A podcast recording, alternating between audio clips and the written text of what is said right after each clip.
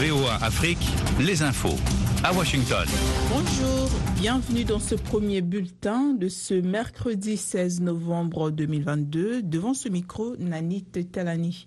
Il est 5 heures en temps universel, 8 heures à Ludewa et Makambako dans la région de Njombe en Tanzanie.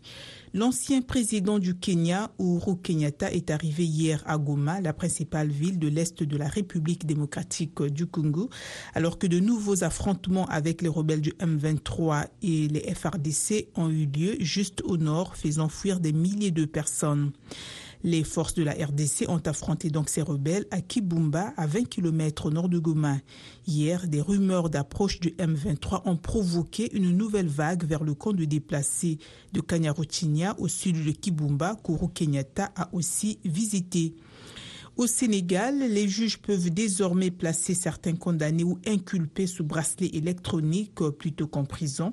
Un centre chargé de surveiller les détenus qui seront dans ce programme a été inauguré à Dakar, la capitale.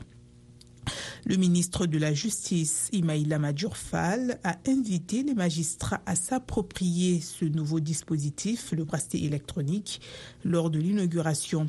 Ils ne devraient opter pour la privation de liberté que lorsqu'elle s'avère strictement nécessaire, a-t-il répété. Les personnes condamnées pour viol, pédophilie et trafic de drogue sont exclues du champ d'application. En Guinée-Bissau, la Cour suprême a ordonné la fermeture de 28 petits partis politiques, au motif qu'ils n'ont même pas réussi à prouver leur existence. Dans une déclaration aux médias lundi, la plus haute juridiction bissau-guinéenne a déclaré qu'elle a donné l'ordre d'éliminer ces petits partis politiques. Elle leur avait donné jusqu'à la fin d'octobre pour fournir des preuves de leur existence réelle avec un justificatif de leur adresse, un reçu d'enregistrement et un organigramme de leur direction. 28 partis qui n'ont pas franchi ce seuil ont été dissous. Les efforts de l'Ouganda pour contenir une épidémie d'Ebola commencent à porter leurs fruits et le pays a resserré les restrictions à l'épicentre de l'épidémie pour ralentir davantage le taux d'infection, a déclaré le président Yoweri Museveni.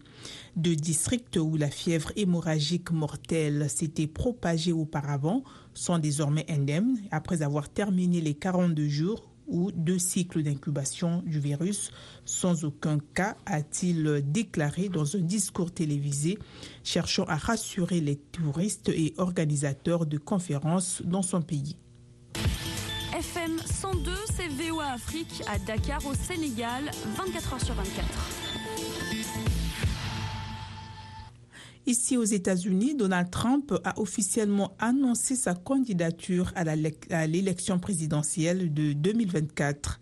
Afin de rendre à l'Amérique sa grandeur et sa gloire, j'annonce ma candidature à l'élection présidentielle, a déclaré l'ancien président devant ses militants rassemblés dans la grande salle de réception de sa luxueuse résidence de Mar-a-Lago en Floride. Cela ne va pas être ma campagne, cela va être notre campagne, leur a-t-il promis. Donald Trump a ensuite assuré que l'Amérique était de retour juste après avoir formalisé sa candidature à cette présidentielle de 2024. Elon Musk est attendu à la barre aujourd'hui dans un procès attaquant le plan de rémunération à plus de 50 milliards de dollars que lui a, accordé le conseil d'administration de Tesla. Il doit témoigner devant la cour du Delaware où devait se dérouler le procès qui l'oppose au réseau social avant qu'il ne se décide à honorer son engagement et à débourser 44 milliards de dollars pour acheter Twitter L'affaire pour laquelle il a appelé ce mercredi fait suite à la plainte d'un actionnaire du fabricant de voitures électroniques qui poursuit Tesla, son patron et certains membres de son conseil d'administration pour avoir autorisé le plus gros plan de rémunération jamais attribué à un dirigeant. Après deux tentatives ratées cet été, la NASA devait faire décoller sa nouvelle méga fusée vers la Lune ce mercredi pour la mission Artemis, mais fait de nouveau face à une fuite lors de, des complexes d'opérations de remplissage des réservoirs de carburant à quelques heures seulement du lancement. La Pologne a placé son armée en état d'alerte renforcé après avoir été atteinte parce qu'elle l'a décrit comme un missile très probablement de fabrication russe. C'est la fin de ce bulletin. Merci de l'avoir suivi. Au revoir. Soyez au cœur de